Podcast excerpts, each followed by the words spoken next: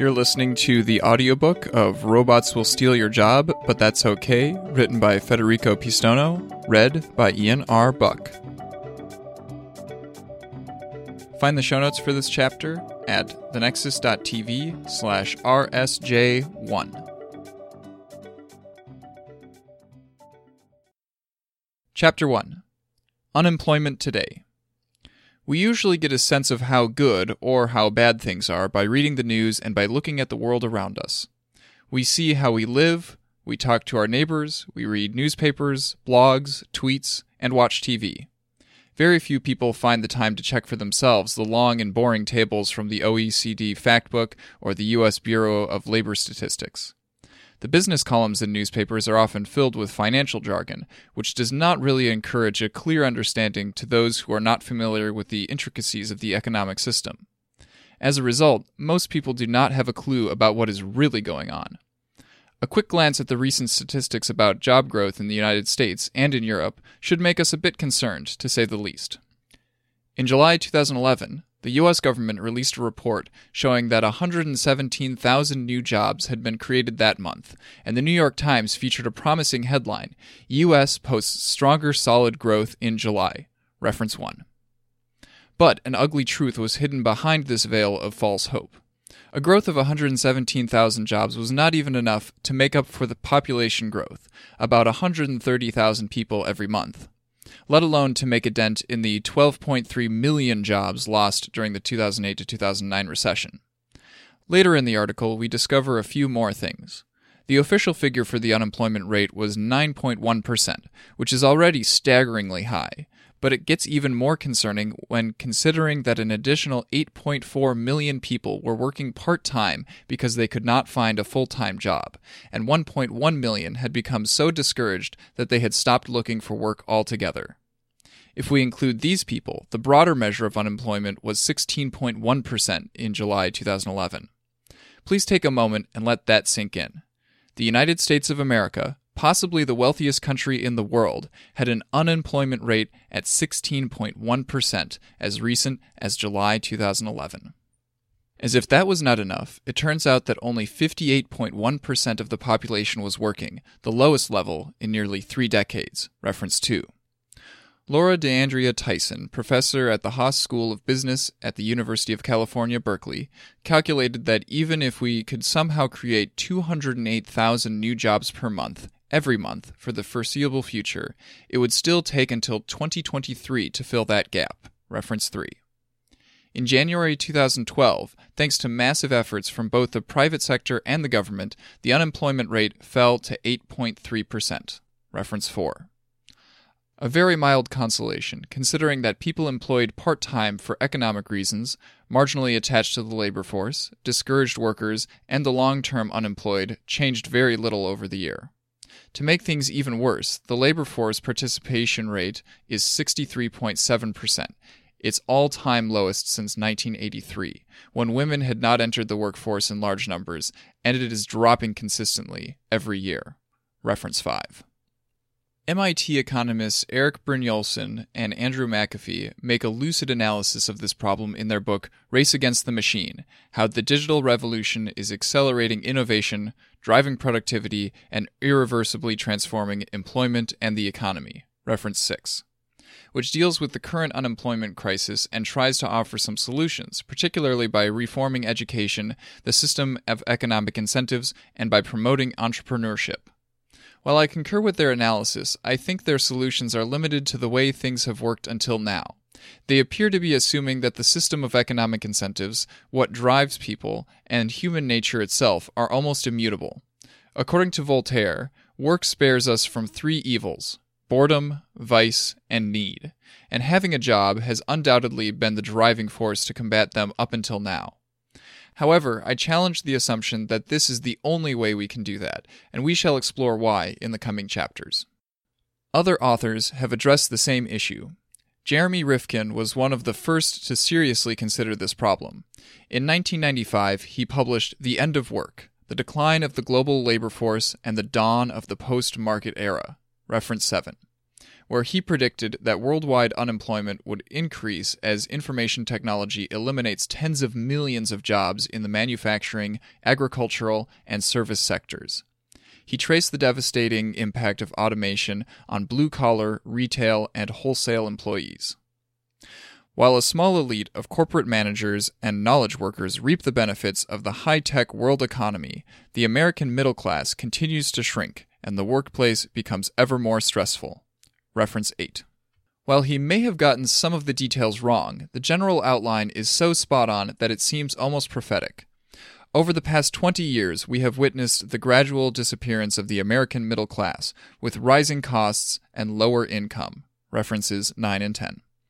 While the wealthiest Americans have accumulated more wealth than ever before in history. To get an idea of the disproportionate amount of wealth generated by the system, how unevenly distributed it is, and exactly how it had steadily become worse since 1979, let us look at the following graphs. Reference 11.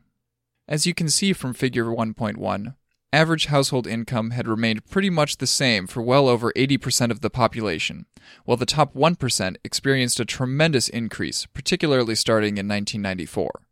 Even more revealing is the change in share of income calculated after taxes. Figure 1.2 Change in share of income 1979 to 2007, calculated after taxes. The lower 80% have actually seen a substantial decrease of income, while the very top has hardly been affected. What is even more worrying is the distortion in the public perception of this phenomenon, even after the worldwide Occupy movement broke out. A 2011 paper by Harvard professor Michael Norton and Duke University professor Dan Ariely called Building a Better America one wealth quintile at a time, shows just how skewed our perception is. Reference 12.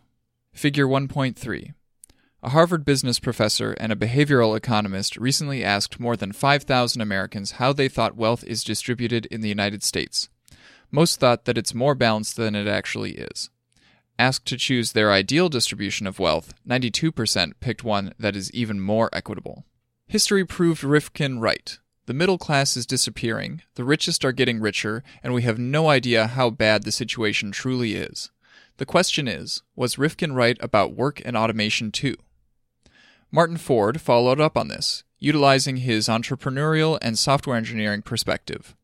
His 2009 book, The Lights in the Tunnel, Automation, Accelerating Technology, and the Economy of the Future aims to show how automation will inevitably lead to structural unemployment, and millions of people, both skilled and unskilled workers, will soon find themselves out of the workforce, with little to no chance of getting back in. Ford has since written many articles on major news websites, thereby bringing the issue of technological unemployment back into the public eye. He was also a source of inspiration to me when I decided to write this book.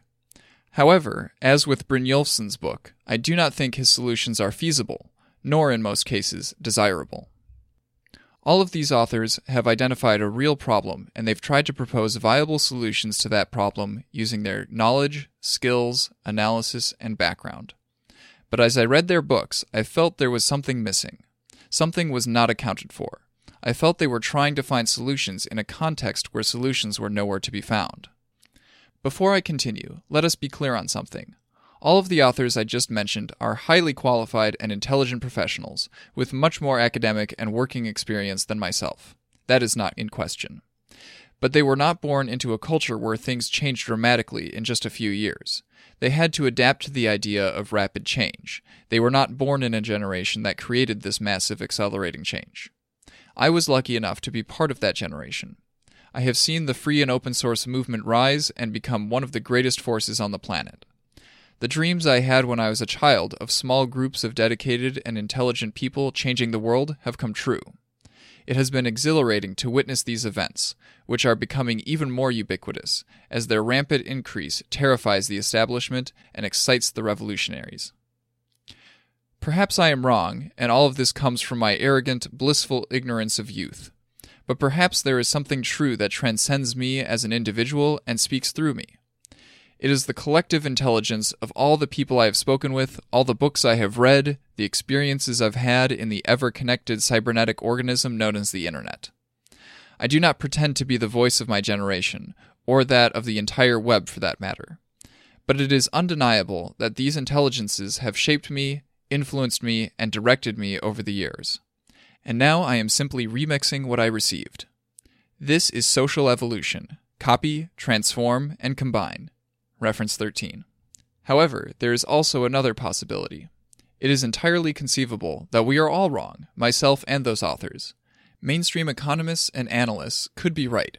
It may be that we do not understand some basic economic concepts and that our analyses are nothing more than a fallacy, which could be easily solved by getting our economics right and by studying the past a little bit more. After all, we have seen unemployment fluctuate up and down for hundreds of years, only to go back to familiar levels, without any substantial change in the structure of the economy. As new technologies come along, we cyclically move from one sector to another, creating new jobs, and everything works just fine. Economists have a name for this phenomenon, which takes us back a long time. So, before I go any further, let me tell you a story.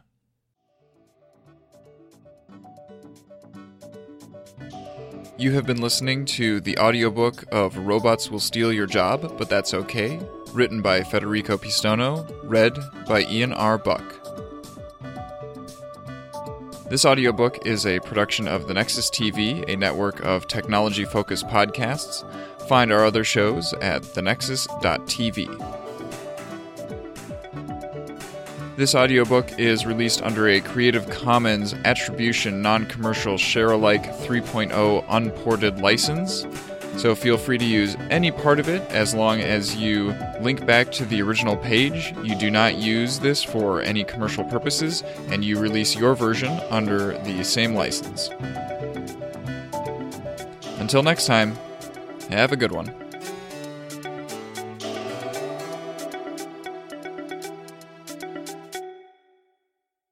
The Nexus The Nexus, the Nexus TV podcasts from the Technological Convergence. We're presented with so many choices in our lives. How do we make sure we're making sound decisions? By getting a second opinion from an informed source, of course. Lucky for you, the hosts from across the Nexus use lots of hardware, software, and media and analyze them on our show, Second Opinion. From reviewing the latest phones and laptops to pitting apps against each other, we've got you covered.